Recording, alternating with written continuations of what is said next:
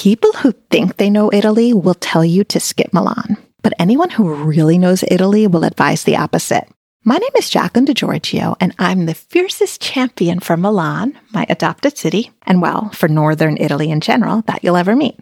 I'm a food, wine, and travel writer, as well as a food tour guide, and I chronicle my food and wine fueled adventures in Milan and beyond on my blog, A Signorina in Milan.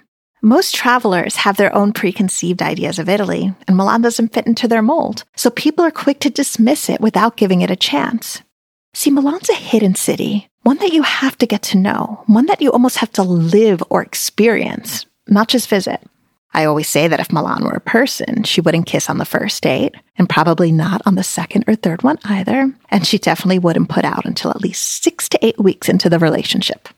See, Milan is Italy's best unkept secret. It's a discreet city, one that's not as in your face as the storied ruins of Rome, the Renaissance gems of Florence, or the enchanting canals of Venice. It's no secret that the city stands at the forefront of fashion and design, but it's also home to Italy's most electric food scene, one that merits just as much attention as some of Europe's most celebrated food cities, but remains sadly overlooked.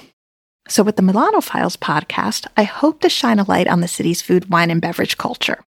Milan is the beating heart of Italy. So this podcast is, in a way, my way of getting in its corner and coming to its defense by singing the unsung city's praises.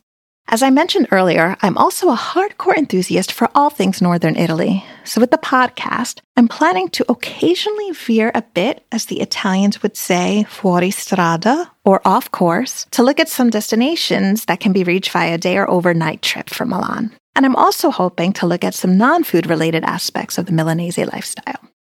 I sincerely hope that if you live in Italy and you're not already familiar with Milan, or if you're traveling to Italy and we're just planning to use Malpensa as a stepping stone, that you'll reconsider and make it a point to spend some time here, if only because you're curious to hit up one or some of the establishments you heard about here on the Milanophiles.